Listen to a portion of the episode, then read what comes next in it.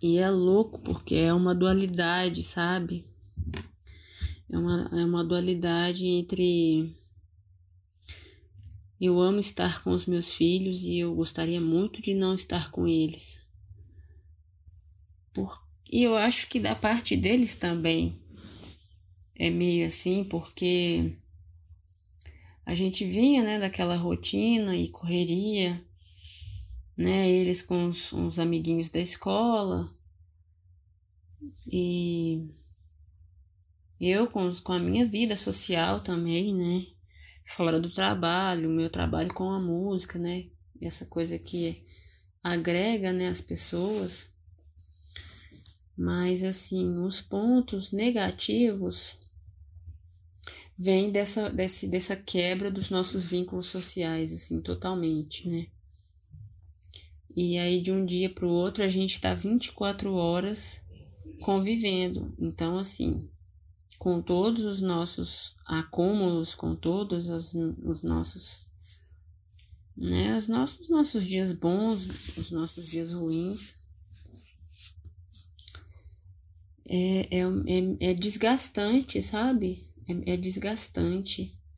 E enquanto mãe, nossa, isso é muito difícil, é muito difícil, 24 horas por dia, todos os dias, sabe? Muito complicado. Estamos no mês das mães e por isso não poderíamos deixar de falar sobre elas e prestar a devida homenagem a todas as mães brasileiras ao melhor estilo do fone de ouvido. Ou seja, ouvindo depoimentos, fazendo paralelos históricos e expondo a realidade do que é ser mãe no Brasil neste contexto pandêmico. O relato que você ouviu é da Sara Luz, mãe solo de dois garotos e moradora de Betim, em Minas Gerais. Além da Sara, a Contempo conversou com a mãe jornalista Rúbia Lisboa, com a mãe psicóloga Viviane Tomazelli, com a diretora da CUFA em Minas Gerais, Patrícia Alencar, e com a socióloga Laís Barbosa.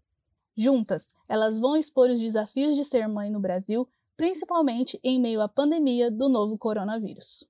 Eu sou Tatiana Constantini e hoje vamos falar sobre as mães na pandemia, direto no seu fone de ouvido.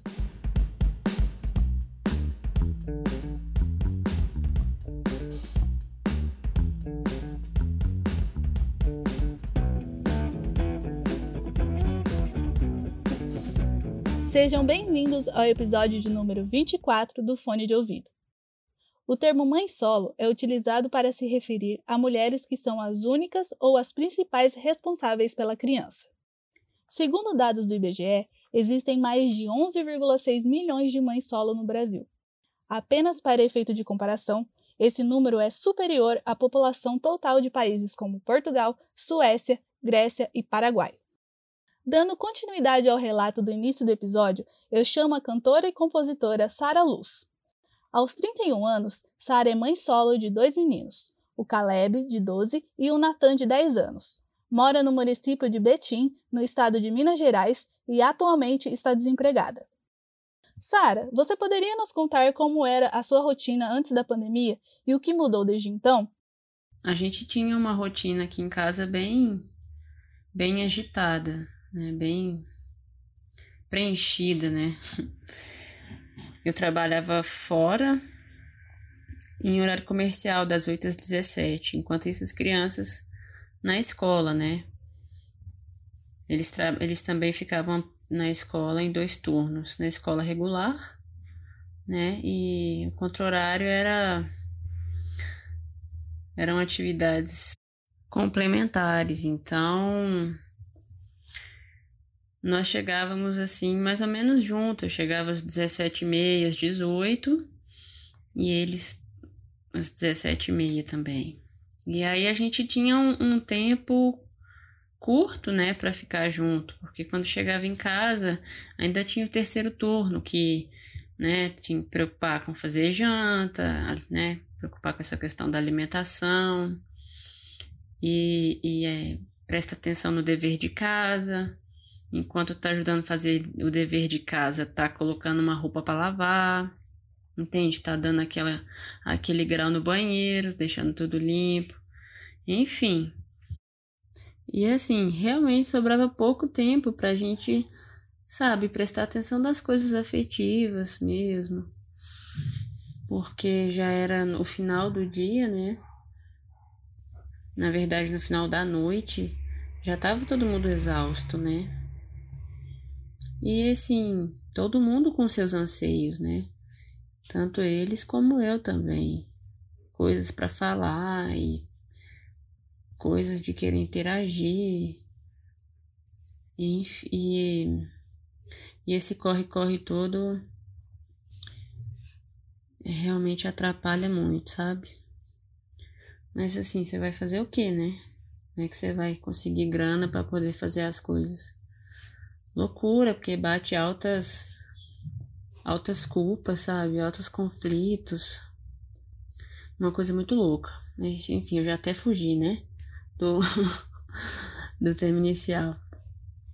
E aí, como passou a ser durante a pandemia? No início da pandemia, é, eu estava trabalhando em home office. Mudou, né, a rotina, as crianças em casa o dia inteiro e dava para ficar, né? Dava não, não tinha outra opção, né? É estar em casa o tempo todo e eu tendo que trabalhar também. Foi bem conflituoso, sabe? Foi bem conflituoso, porque foi assim uma coisa muito muito abrupta, né? É, quebrou muito esse, esse, esse lance dos convívios sociais, tanto meu quanto das crianças. Então, assim, foi um processo bem, bem delicado também até a gente conseguir se adequar, né? Entrar no consenso. E mesmo assim, né, cara, eles estão na casa deles. Então, foi o trabalho que chegou dentro de casa. Então, é, é foi meio delicado, sim. Ao longo desse período, você conseguiu trabalhar? Teve acesso ao auxílio emergencial? Eu, eu trabalhei no ano passado todo, né, na, na, na pandemia, desde março até dezembro, eu estava trabalhando em casa. E aí, agora em janeiro desse ano, veio a notícia, né, de que. É, eu ia ter que ser desligada lá da associação que eu trabalhava, Associação de Artistas. O, o auxílio, eu recebi o auxílio no ano passado e recebi esse ano também. Depois que você ficou desempregada, como vem conquistando a sua remuneração? Olha, quando aparece bico, gente, eu vou lá e pego Agora, né, meu companheiro tem me ajudado também nessa questão. Nossa, se não fosse ele nesse momento, as coisas estariam bem difíceis também. A minha mãe também.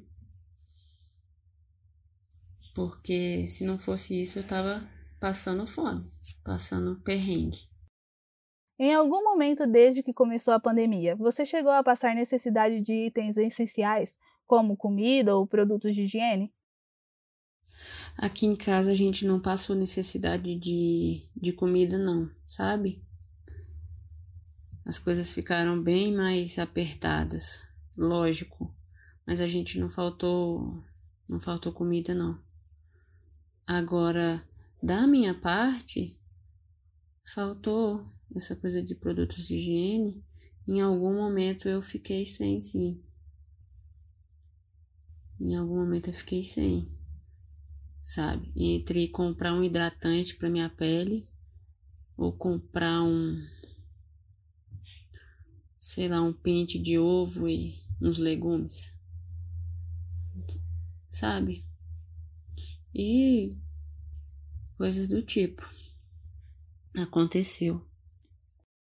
Sara, na sua opinião, o governo poderia ter feito algo a mais pelas mães? até antes da pandemia, né? Já podia haver um auxílio específico só para as mães em situações de vulnerabilidade. Né? Nesse caso de, de chefe de família monoparental.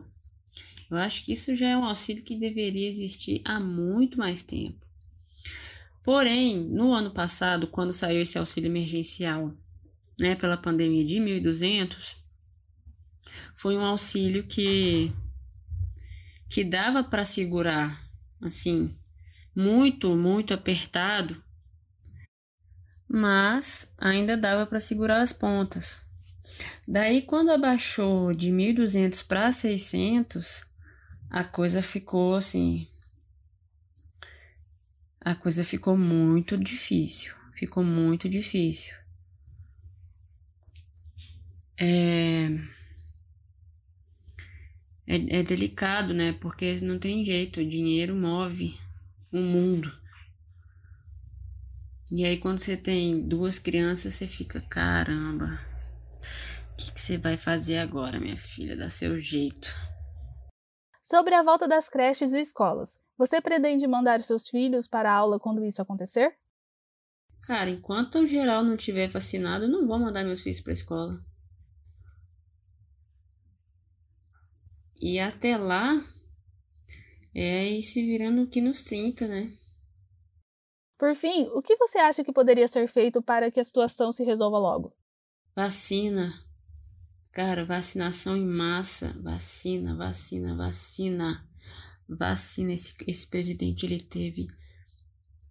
Eu nem sei quantas, quantas propostas ele recusou. Porque se a gente tivesse, desde o início, sabe, tido um representante que tivesse preocupado com as medidas de segurança, que estivesse preocupado realmente com essa crise sanitária que a gente está vivendo no mundo, que ele já tivesse logo de cara se preocupado com vacina em vez de fazer chacota, a gente já estava numa outra, com certeza, com certeza. E é, é a gente está esperando por isso, todos nós. Sara, muito obrigada pela sua participação no episódio.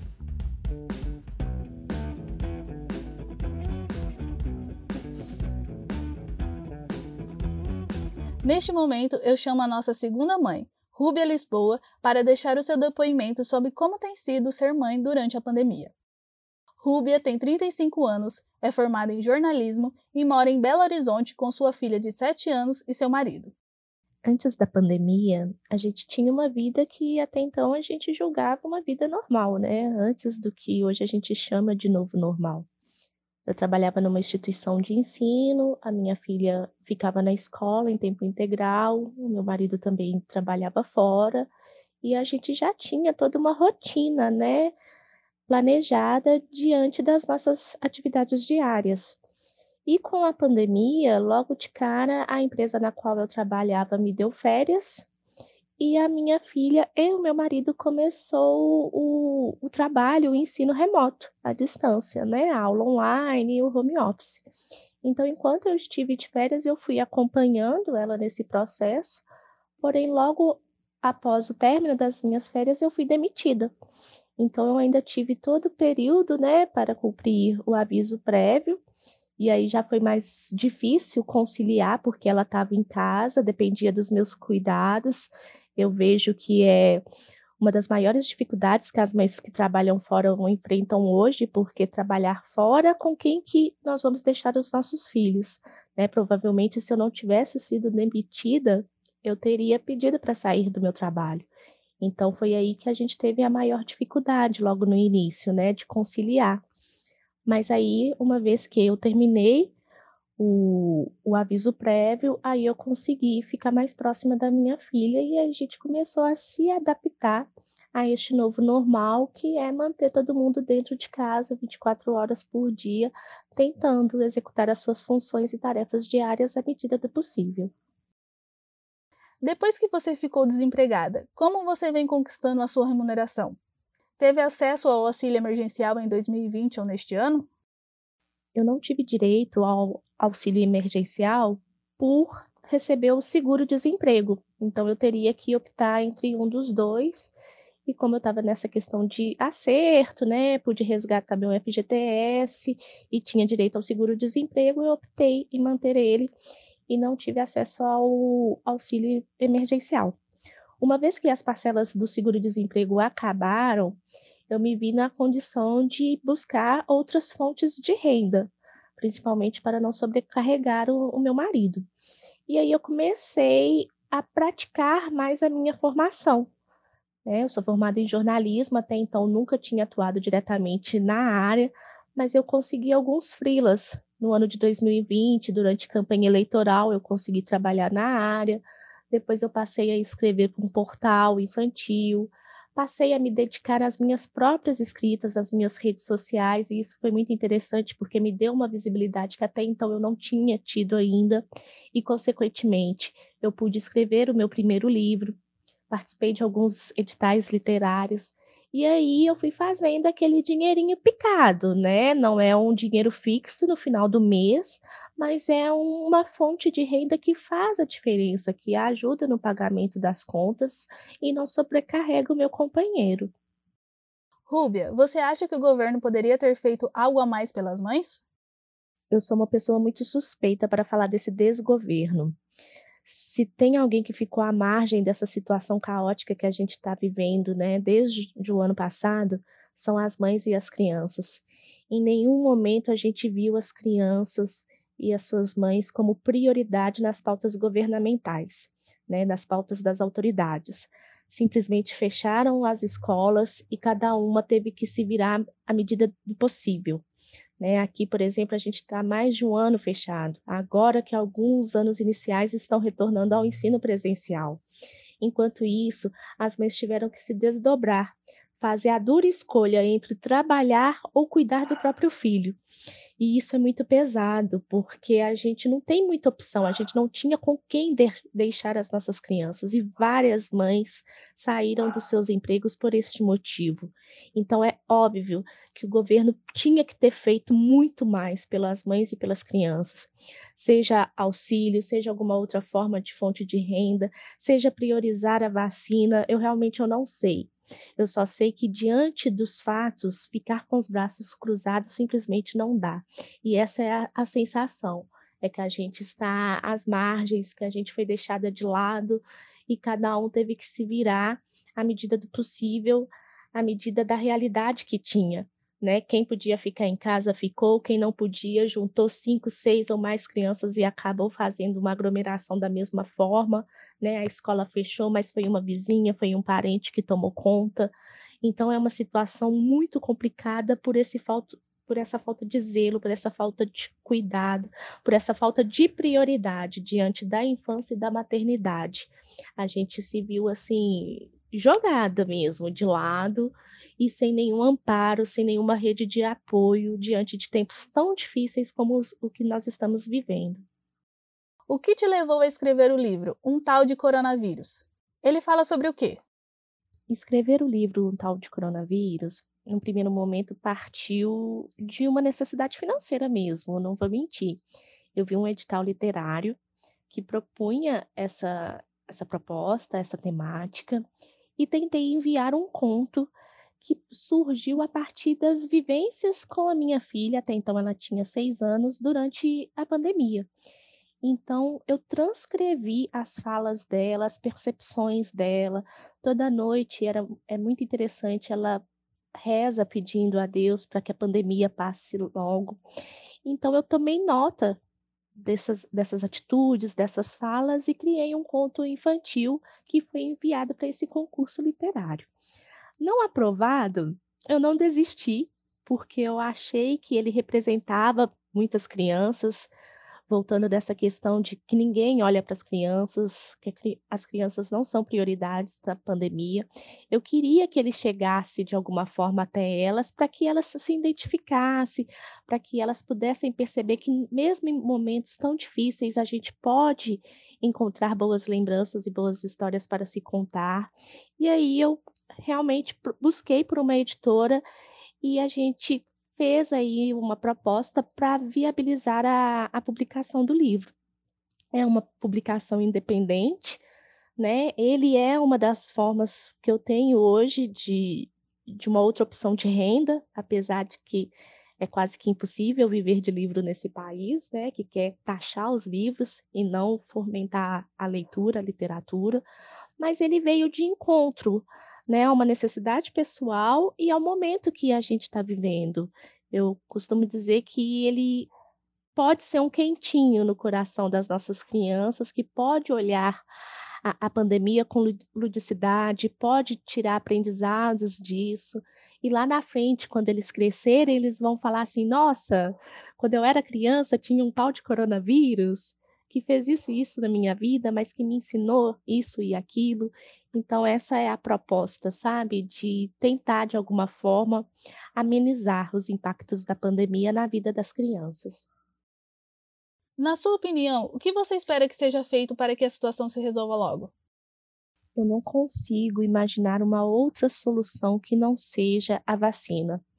A gente precisa de vacinação em massa para ontem está demorando demais, o nosso governo está muito negligente perante a isso, e a gente precisa de vacina para todas as pessoas com urgência.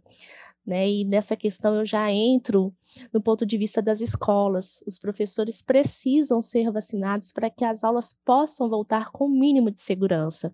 Professores, porteiros, cantineiras, Todas as pessoas que trabalham em prol da educação precisam ser vacinadas, já que as crianças ainda não podem ser vacinadas.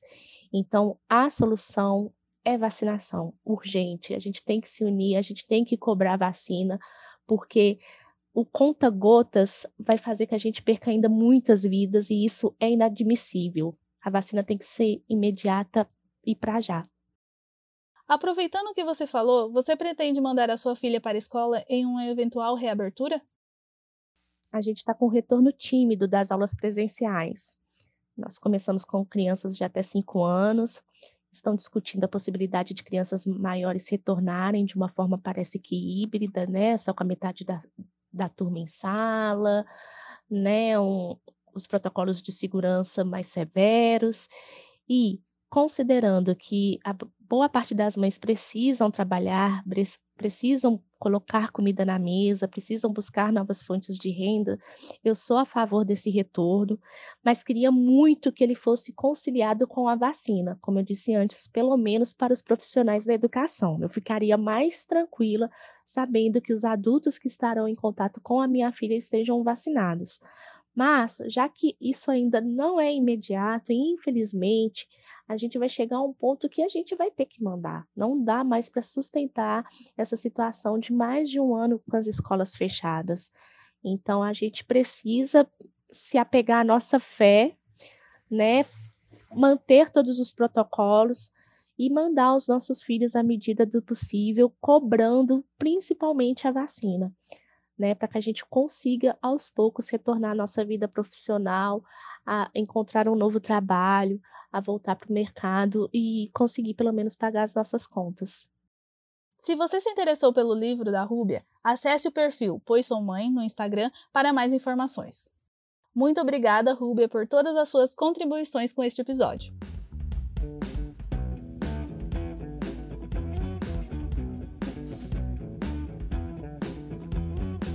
Agora eu convido para a conversa a psicóloga clínica e mãe Viviane Tomazelli.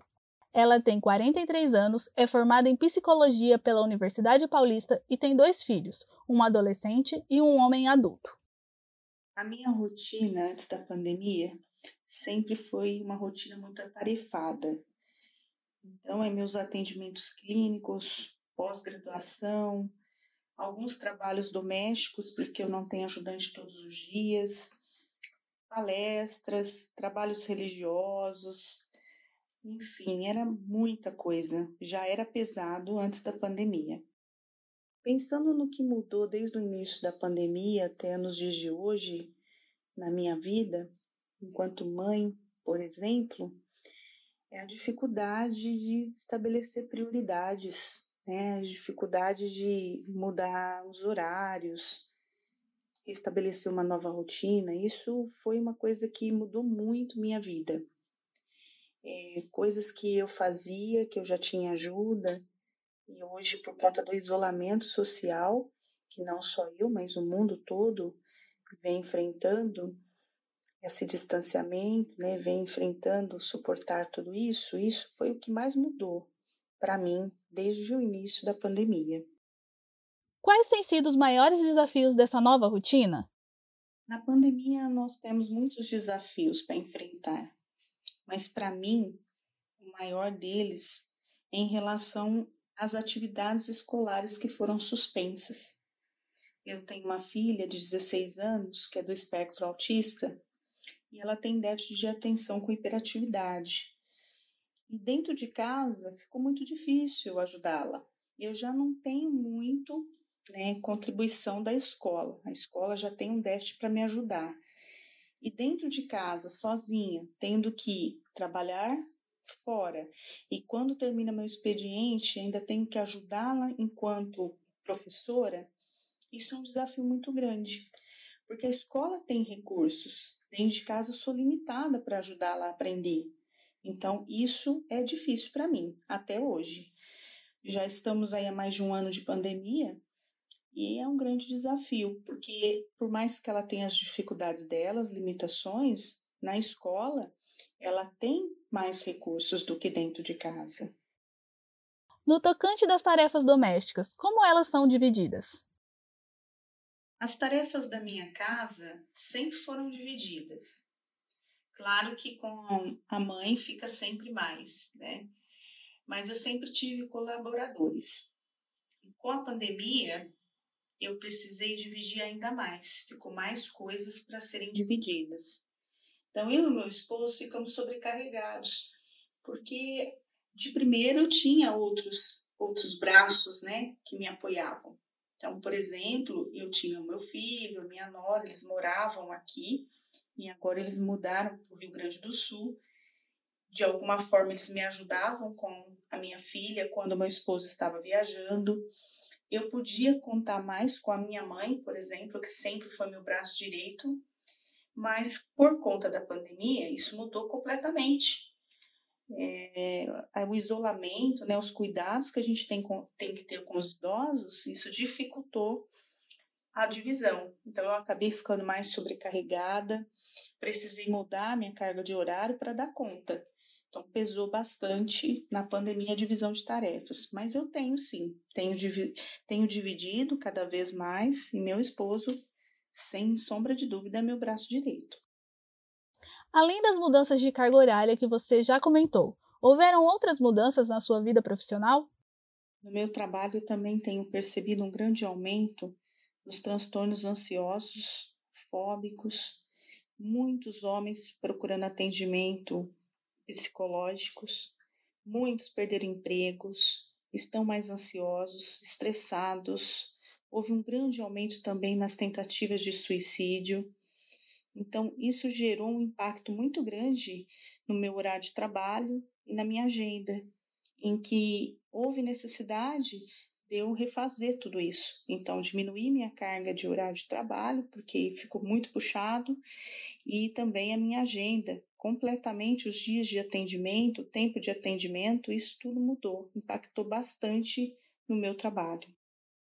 Você poderia falar um pouco mais de como tem sido a questão da educação da sua filha?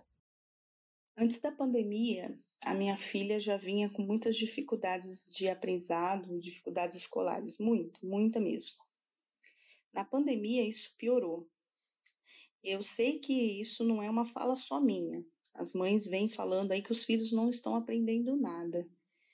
Mas é muito complexo você precisar de, de uma agenda, de um cronograma escolar para o seu filho diferenciado antes de ter pandemia. Você imagina durante a pandemia que os professores estão sobrecarregados de tarefas, de muitas demandas, eles davam aula, eles dão aula né, em várias escolas e de repente eles têm aula tudo virtual, é muito complexo também para o professor. Quando você tem um filho que precisa de uma ajuda extra, é muito complicado. E o balanço que eu faço é que a minha filha, infelizmente, não aproveitou nada da escola, em todos os gêneros, se eu fosse falar. Ela não teve interação social, ela não teve aprendizado correto, significativo, armazenou muito pouco. Foi isso que nós, nós, nós aqui, como pais dela, estamos percebendo. Sem dizer que aumentou o nível de estresse dela, né? E a, uma crença de incapacidade, isso aumentou nela.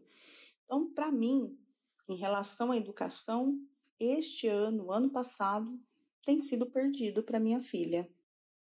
Você diria que a pandemia impactou a sua saúde mental e a dos seus filhos?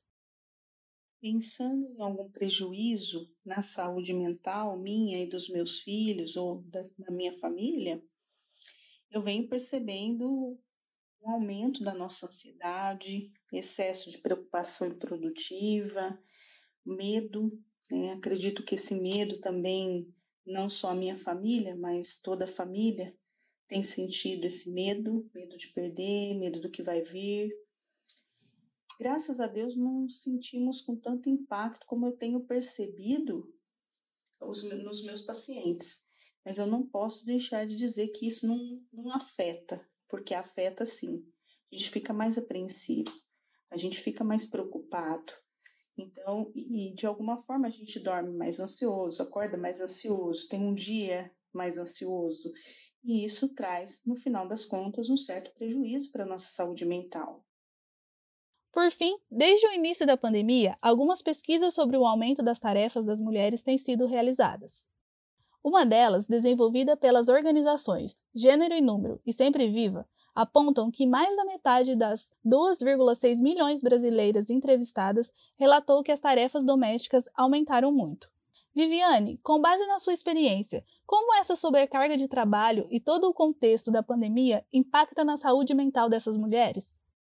Não podemos esquecer que, mesmo antes da pandemia, a mulher já tem uma rotina sobrecarregada. É muitas tarefas que uma mulher faz, principalmente uma mãe. Então, ela sai para trabalhar, ela tem as tarefas domésticas, muitas vezes tem filhos, ela também pode ser uma cuidadora dos seus pais, enfim, são muitas atividades. Com a pandemia, isso agrava, porque, primeiro, ela leva para casa o trabalho dela. Então, ela começa a trabalhar home office.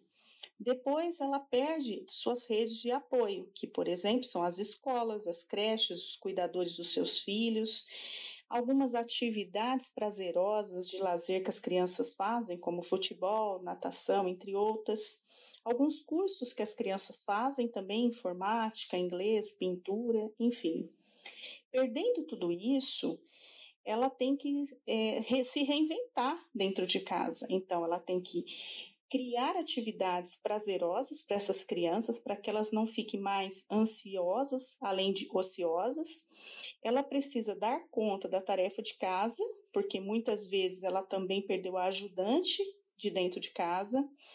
Ela enfrenta, às vezes, desemprego, essa mulher, ou, quando não, uma sobrecarga de trabalho em casa. E se ela não prestar atenção, ela emenda a sua jornada de trabalho. Ela não percebe a hora que começou e a hora que terminou a sua jornada de trabalho. E se ela não tomar cuidado, 11 horas da noite ainda ela está respondendo e-mails da empresa. Então, ela também precisa organizar o seu horário de trabalho e estabelecer metas e, e horários. Isso é difícil. Se nós pensarmos, então, numa mulher ainda em linha de frente da Covid, isso fica ainda duas vezes mais difícil. Primeiro, porque são situações graves, de difícil cuidado. É, geralmente a carga horária é puxada, então essa mulher ela fica muito tempo nesse trabalho, é, tentando o máximo possível dela, dando né, o máximo dela naquele momento. E se ela não tomar cuidado, ela também não percebe que ela excedeu. E isso vai gerando um estresse tão grande, tão grande, que ela pode desenvolver vários transtornos ansiosos, fóbicos, estresse, e a gente ainda nem está contabilizando o que pode vir pós-pandemia, como a TECT, por exemplo, que é o transtorno de estresse pós-traumático. Não podemos ainda esquecer a síndrome de burnout, que é um esgotamento físico e mental no cuidar do outro. Então, sem dúvida nenhuma, a pandemia traz aí grandes prejuízos na saúde mental das mulheres e qualidade de vida, que ela perde também. Então, ela tem prejuízo na qualidade de vida dela. Nós precisamos cuidar dessa mulher, ensinar essa mulher que isso é importante, ela observar o seu estresse e sua qualidade de vida. Obrigada, Viviane, por compartilhar suas experiências conosco.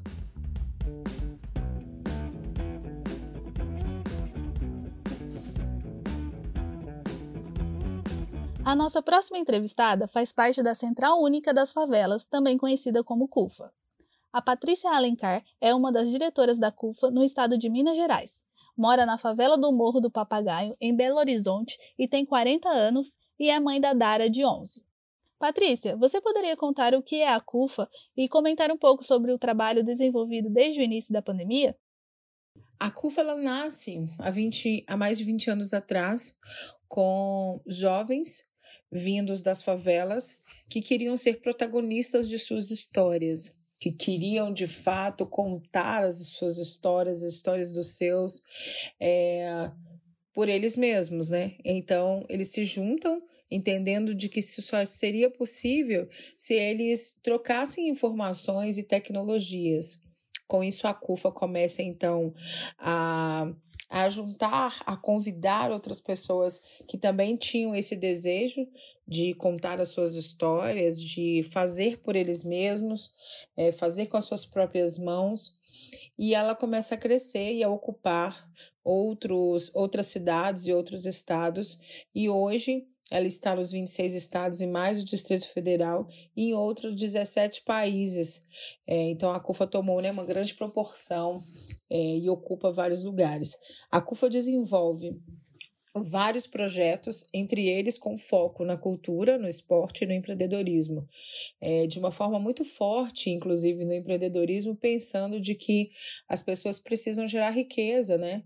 É, e, e, serem donas dos seus negócios e poderem ser donas de fato dos seus negócios e empreender é, é esse princípio aí.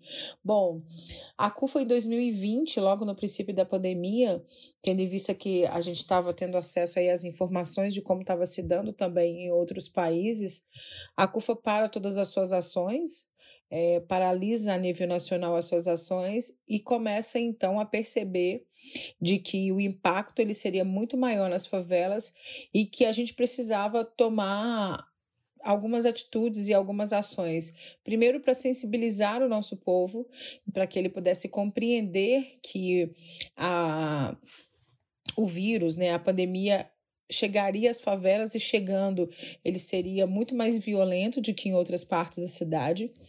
É, então a gente lançou a campanha CUFA contra o vírus, trazendo para junto da campanha artistas que vieram é, desses territórios, né? artistas com, renomados que vieram de dentro da favela, cantando uma música para que a favela pudesse se ver também, uma vez que as informações que estavam chegando sobre o vírus eram de quem estava aí, né, fazendo as pontes aéreas, indo e vindo nos, é, de um país no outro e tal. Estava distante das pessoas, estava muito distante da população que vive na favela. E aí a gente fez então esse primeiro momento de sensibilização, já lançando uma campanha de arrecadação de donativos para que fossem distribuídos também para as primeiras famílias, né, que logo começaram a ser impactadas, uma vez que essas famílias fazem serviços, na sua grande maioria, presenciais, né, serviços que precisam do tete a tete, e esses serviços foram paralisados e essas pessoas se viam, então, sem recurso financeiro algum para poder comprar o básico. Então a campanha começa aí e ela começa a tomar um corpo muito grande, ela começa a crescer rapidamente. É, e aí a gente foi atacando algumas frentes, né?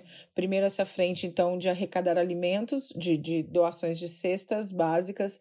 Logo em seguida, a gente percebeu que a transferência de renda, uma vez que a pandemia também foi tomando um corpo grande, né? ela foi evoluindo muito rápido no Brasil e a transferência de renda era uma forma também da gente não ter aglomerações, da gente não fazer é, volume de pessoas para poder trabalhar, e a gente fazia essa transferência de renda e a mulher podia é, acessar esse recurso e também movimentar esse recurso de uma forma é, a organizar a questão é, da família.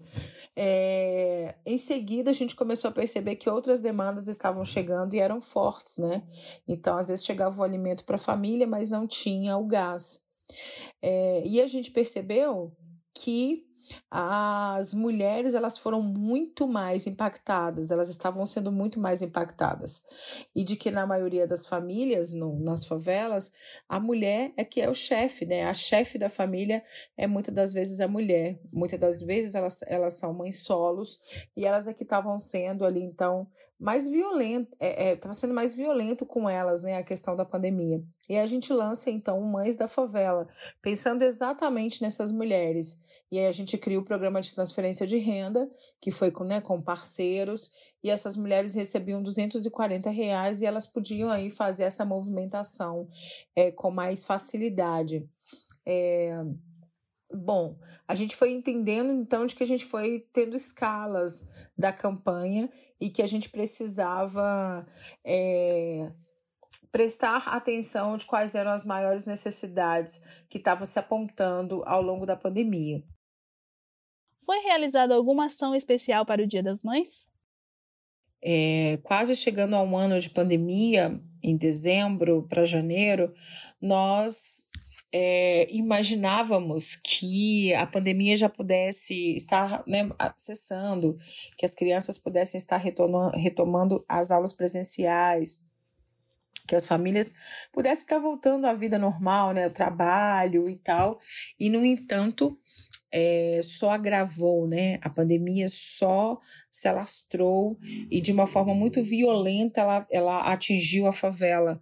É, e essas pessoas estão sem emprego, estão é, os seus filhos sem acesso à escola, é, se agravou-se várias coisas, tipo é, a saúde mental, a saúde física, a autoestima dessas pessoas, a possibilidade do sonho, de sonhar. É, a questão econômica, né, numa, muito mais grave. É, então a gente resolveu relançar a campanha Mães da Favela 2021, intensificando ainda mais a arrecadação de alimentos, porque a fome ela se alastrou assim de uma forma muito grandiosa dentro das favelas do Brasil. Então a gente intensificou todas as campanhas no Brasil para que não faltasse alimento, para que essas pessoas pudessem ter um pouco mais de dignidade para poder passar né, por esse momento tão difícil. É, e nós relançamos então a campanha no Brasil inteiro, e aí aqui em Minas é, a gente fez a, da mesma forma, relançamos a campanha com toda força, é, buscando aí todas as redes de voluntários para chegar junto, para ajudar nesse processo de distribuição. E aí, agora em, ma em maio, né, que tem esse fator cultural no Brasil, da celebração do Dia das Mães, do encontro com as mães, com seus filhos, o almoço em família, nós resolvemos então é, lançar uma campanha. É, pensando nesse dia específico, no Dia das Mães. Então, em Minas, a gente pensou numa ação que ela pudesse ser a maior ação humanitária já realizada em um dia em Minas Gerais para esses fins. E a gente lançou com a meta de 100 toneladas, e aí, de repente, a gente estava com 200 toneladas, a gente aumentou a meta e foi para 300, e nós chegamos a 400 toneladas de alimentos 402 toneladas de alimentos e foram distribuídas aí para mais de 600 territórios. É, essa campanha foi o Feliz Dia das Mães, Mães da Favela, e ela foi de fato uma, a maior ação humanitária já realizada no estado de Minas Gerais. Junto com isso, no Brasil inteiro, foram distribuídas rosas para todas as mulheres em várias favelas do Brasil. É, esses atos também aconteceram de, de uma distribuição ma com maior número, maior volume de alimento para mais pessoas. Então, a gente pôde fazer essa ação e o almoço em família, não aglomerado, né, mas a família que constitui, que mora junto ali na casa, é, puderam ter aí um almoço com a mãe, com a avó, né, com a família, de uma forma mais digna. É, então foram arrecadados tanto as cestas básicas quanto proteínas, também vieram produtos voltados para para a autoestima da mulher, né, como creme de cabelo para pele. Então, é, foi uma ação impactante e, de fato, emocionante de, de vivenciar e de fazer. Como foi feita a inscrição para o programa? É, como é que nós fizemos para é, essas mulheres serem cadastradas, para essas pessoas serem atendidas? Primeiro que as lideranças elas estão dentro das favelas. As lideranças estão, são moradoras desses territórios. Então elas conhecem a realidade desses territórios, conhecem a realidade de cada favela, de cada local. Então eles estão ali. É, já, já sabem, já tem um mapeamento dessas pessoas né, que precisam, que estão mais com necessidade naquele momento. É, e essas pessoas também vão indicando outras que às vezes a gente não percebeu, que as lideranças não viram, e elas vão indicando. E esse boca a boca ele funciona muito bem na favela. Então essas mulheres vão chegando, essas famílias vão chegando e vão sendo cadastradas, e a gente vai mapeando aí por ordem mesmo de prioridade, né, de necessidade. Uma vez também que a gente não consegue é, atender a todas as necessidades e a todo mundo. Então a gente vai fazendo essa prioridade, que é que está mais necessitado nesse momento. Né? As mulheres que têm um número maior de, de crianças ou que não têm nenhuma outra possibilidade de, de, de geração de renda, elas são a, as prioridades, né? elas são prioritárias para esse trabalho que a CUFA vem desenvolvendo. Diante da sua experiência, o que mais você percebeu que há de comum entre as mulheres que são mães? E o que você acha que pode ser feito para reverter essa situação? Entre essas mulheres que são mães, é, a gente encontra várias coisas em comuns. A primeira, com se tratando da pandemia, se tratando desse momento tão difícil, é, você percebe a, aquele brilho escondido no olhar do medo de faltar algo para o seu filho. É, ao mesmo tempo, a força, a coragem, a esperança é, de que as coisas vão melhorar. Sabe, você por elas, pelos seus filhos, você percebe essa força é, e esse desejo, dessa, sabe, dessa luta pelas, por melhora. E você percebe nessas mulheres, de fato, esse o medo de faltar algo para os seus filhos, o medo delas morrerem e de não ter ninguém para os seus filhos deles ficarem aí, a, a, o medo deles pedirem algo e elas não poderem dar, como está acontecendo, né? Os filhos pedem um leite, não tem o um leite, mas também não tem a comida, não tem o um arroz, não tem o um feijão. Então, essa isso e às vezes a vergonha, vergonha de não poder fazer, de não ter como fazer.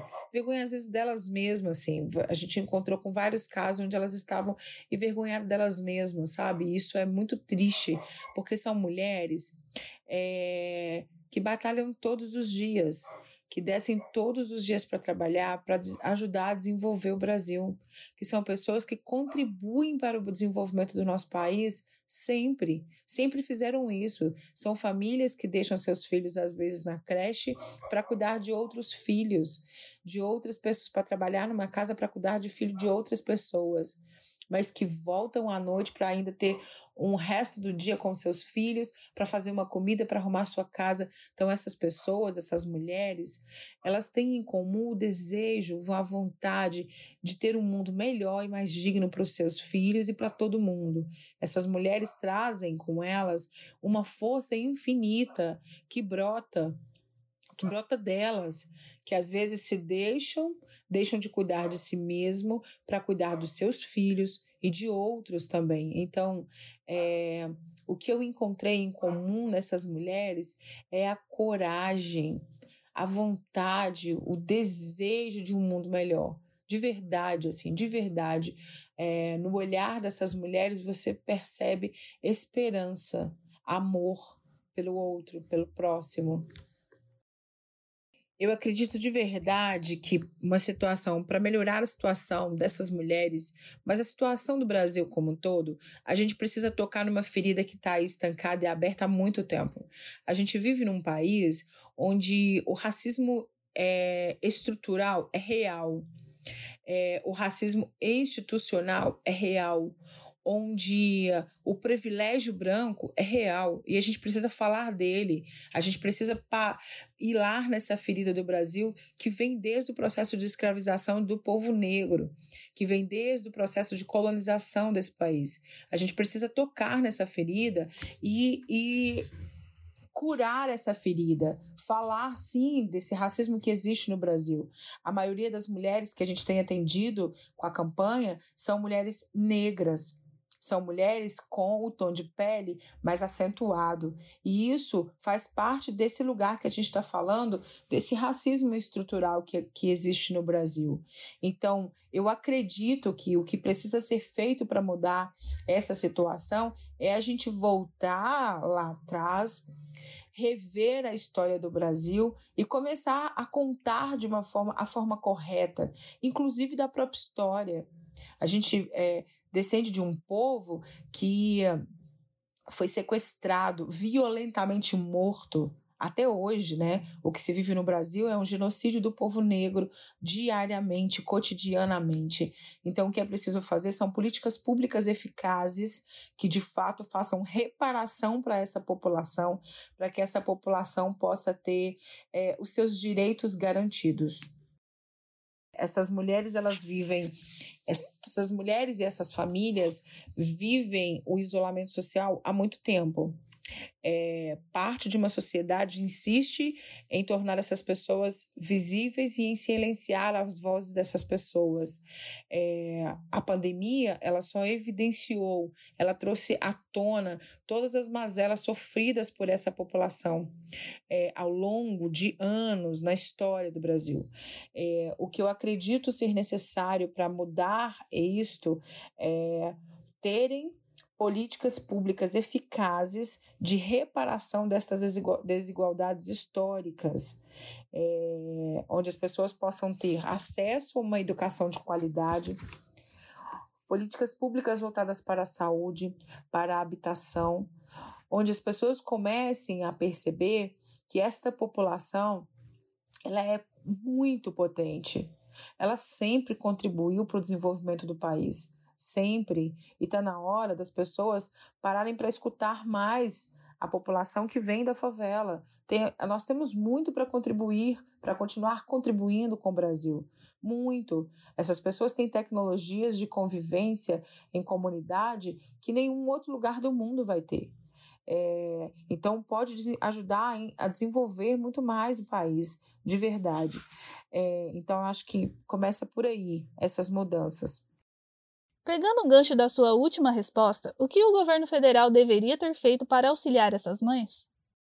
Com relação às questões governamentais, eu acredito que, de fato, é, no momento de pandemia, que se tem uma guerra, um inimigo invisível, como foi, como tem sido esse do Covid-19, é, se tivessem sido traçados planos de forma nacional, pensando, claro, na, nas questões que, que, que são, às vezes, de características de cada regional, né? É, mas eu acredito de fato que é, o impacto ele teria sido muito maior em todo o Brasil, principalmente nas favelas se as políticas pudessem ter pensado nessas mulheres com mais carinho, pensado nas mães com mais carinho, pensado nas mães ribeirinhas com mais carinho, é, enfim, nessas populações que estão dentro dos quilombos, dentro é, das favelas, dentro das comunidades indígenas, acho que de verdade nós, nós teríamos um impacto muito menor. É, campanhas fossem feitas de prevenção, de sensibilização, de distanciamento social, né? Assim, eu acredito de fato que o Brasil não estaria nesse momento com 420 mil mortes. É, e a gente já estaria também com uma população maior sendo vacinada. É, então, enfim, que pena, que pena a gente ter chegado no ponto que a gente chegou. Gostaríamos de agradecer a Patrícia e a CUFA por todo esse auxílio neste momento tão difícil.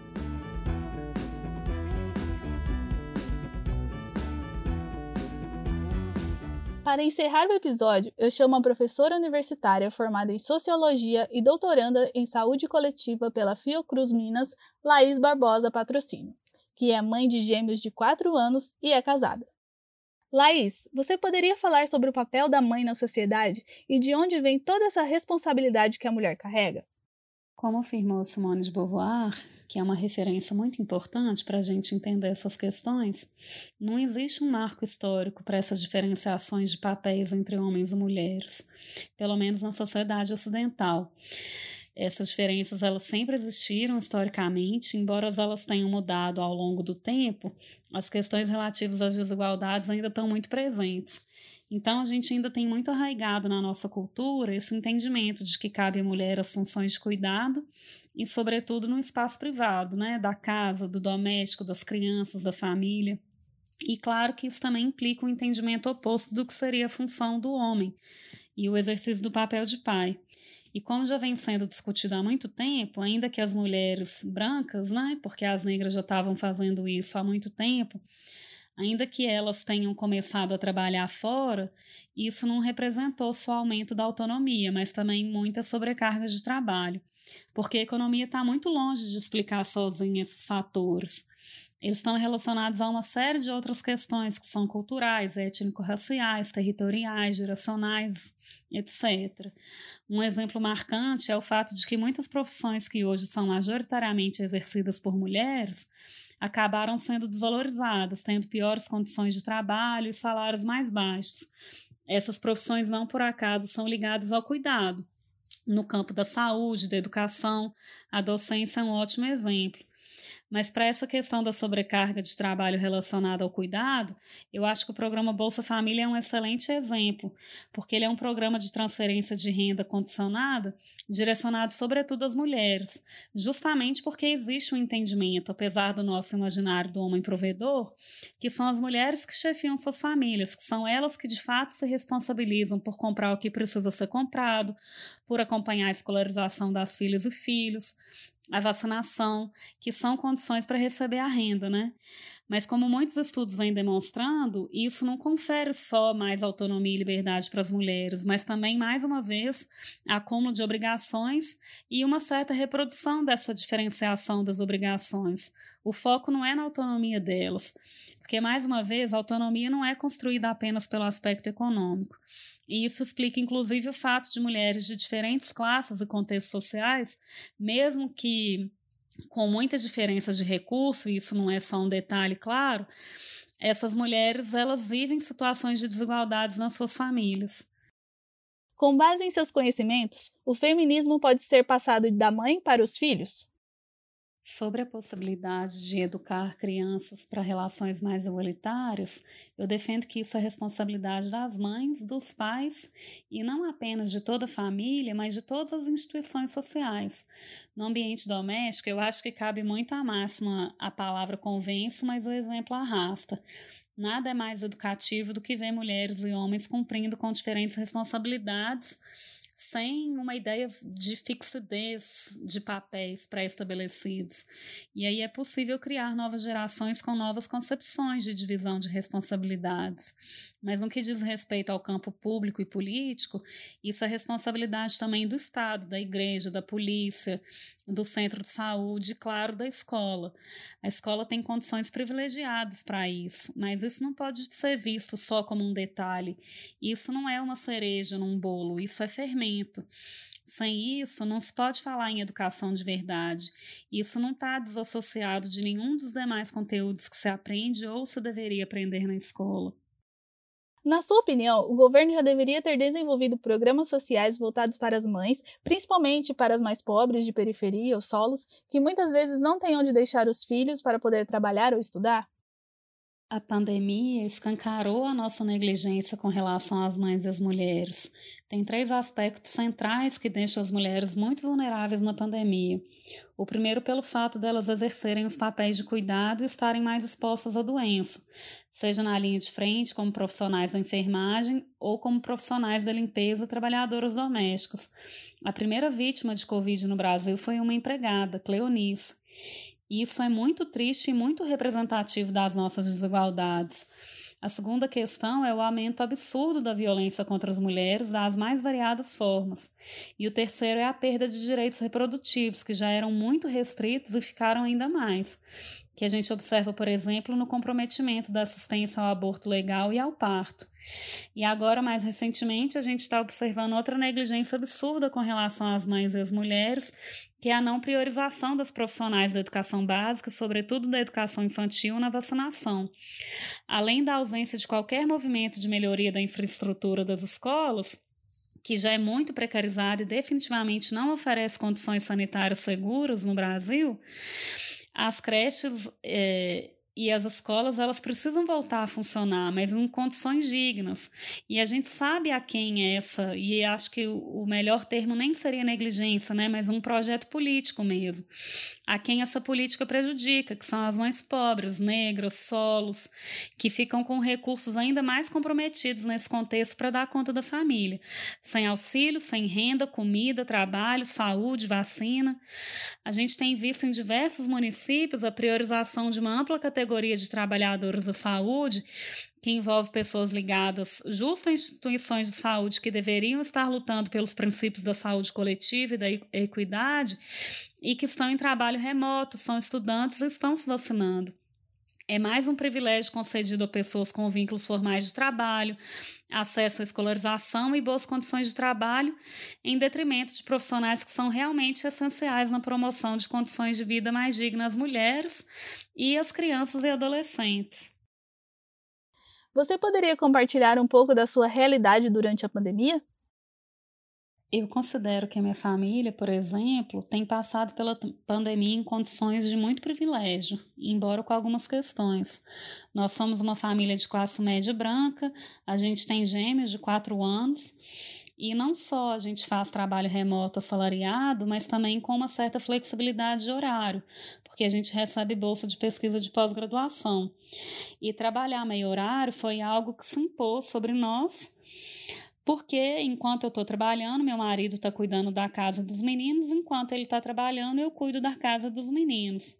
À noite é o momento que a gente busca ter uma rotina de nós quatro em comum. E a gente observou que isso não comprometeu a qualidade do nosso trabalho. E, de certo modo, a gente conquistou aquilo que sempre foi nosso desejo, que é poder trabalhar menos e desfrutar de mais tempo com a família. Mas isso só aconteceu porque a gente tem condições boas de trabalho, embora não exatamente estáveis. Claro que o fato da gente estar todo mundo o tempo inteiro em casa aumenta e muito o trabalho doméstico, mas isso é uma questão muito pequena diante do que outras famílias têm enfrentado. Mas agora, mais recentemente, por exemplo, eu assumi um cargo como professora universitária e é muito trabalho, com todos os, os dificultadores do excesso de trabalho remoto. E claro que isso tem trazido um desequilíbrio. Por causa do aumento do aluguel, a gente também se mudou para a zona rural que também, de certa forma, nos aproximou de um sonho nosso, mas, por outro lado, nos privou, por exemplo, de ter um cômodo só para o trabalho. E, claro, novamente, isso é uma questão ínfima num cenário nacional em que 10% da população está em situação de fome. Mas não deixa de ser uma questão também, né? O fato. É, um fator de comprometimento da qualidade de vida que é isso, né, de não ter boas condições de trabalho, condições razoáveis quando a gente, sobretudo, trabalha muito. Mas tem um outro aspecto, pensando no meu meio social, que eu acho que cabe ser pensado. A pandemia já chegou num contexto de crise, e muitos estudos mostram como, em contextos de crise, sobretudo a partir do avanço do capitalismo neoliberal, proliferam perspectivas sobre o universo feminino e da maternidade que contribuem ideologicamente para o retorno das mulheres para o espaço doméstico. Porque nesses contextos a mão de obra feminina é simplesmente dispensável. Embora isso tenha efeito sobre as classes classes populares são concepções muito apropriadas pelas classes médias, já que as populares são mais guiadas pelas demandas práticas. Então, a gente observa a presença com maior intensidade de correntes como sagrado feminino, que trazem uma, uma perspectiva muito essencializadora do que é uma mulher, a defesa de práticas, sejam ambientais ou voltadas para a saúde e bem-estar das crianças, como, por exemplo, o uso de fraldas ecológicas, o aleitamento por livre demanda e diversas outras instruções do que seriam os modos corretos de alimentar, de pôr para dormir, de fazer higiene, de se comunicar com a criança que independente dos ganhos que podem trazer, definitivamente não são pensados para as mulheres. Muito pelo contrário, acabam isentando da responsabilidade a indústria ou o Estado de todas essas questões abarcadas e acabam complexificando as responsabilidades e aumentando a cobrança das mulheres e, consequentemente, o sentimento de culpa, que é tão comum por não conseguir atender a tantas demandas. Eu defendo que as mulheres sejam o que é conveniente para elas, não a um modelo, a um sistema econômico que, inclusive, é excludente. Eu defendo o enfrentamento à imposição dessas perspectivas, começando por nós mesmos por autoacolhimento, autolibertação, e isso passa por estabelecer mais compromissos com nós mesmos. Eu acho que a pandemia está aí justamente para a gente entender, enfocar no primordial. É, e mães e pais saudáveis e felizes criam crianças saudáveis e felizes. Como na metáfora básica do avião, primeiro é preciso colocar a máscara em nós mesmos. Eu me oponho a qualquer perspectiva que não esteja centrada nas mulheres, seja ela centrada nas crianças ou no meio ambiente. Então eu defendo que lutar por condições de vida mais igualitárias começa em casa, seja no amadurecimento da relação com nossos companheiros ou na educação dos nossos filhos e filhas. Eu acredito que esse precisa ser um compromisso das mulheres e dos homens. Nós, mulheres, precisamos aprender a nos retirar mais de determinadas funções e os homens precisam aprender a assumir. Muito obrigada, Laís, por nos ajudar a compreender todo esse cenário. Antes de encerrar o episódio, não deixe de conferir o nosso último programa que explorou a representatividade na indústria dos jogos eletrônicos e está disponível em sua plataforma de podcast favorita. Eu sou Tatiana Constantini e este episódio vai ficando por aqui. Se você tiver alguma crítica, elogio ou sugestão, é só chamar no nosso inbox pelas redes sociais da Contempo. Esse podcast da revista Contempo foi produzido por Caio Siqueira e Tiago Rodrigues, com edição de Augusto Marinheiro, roteiro de Caio Siqueira, coordenação de Carolina Vieira e sonorização de Carlos Tomazelli e Wagner Isidoro Júnior.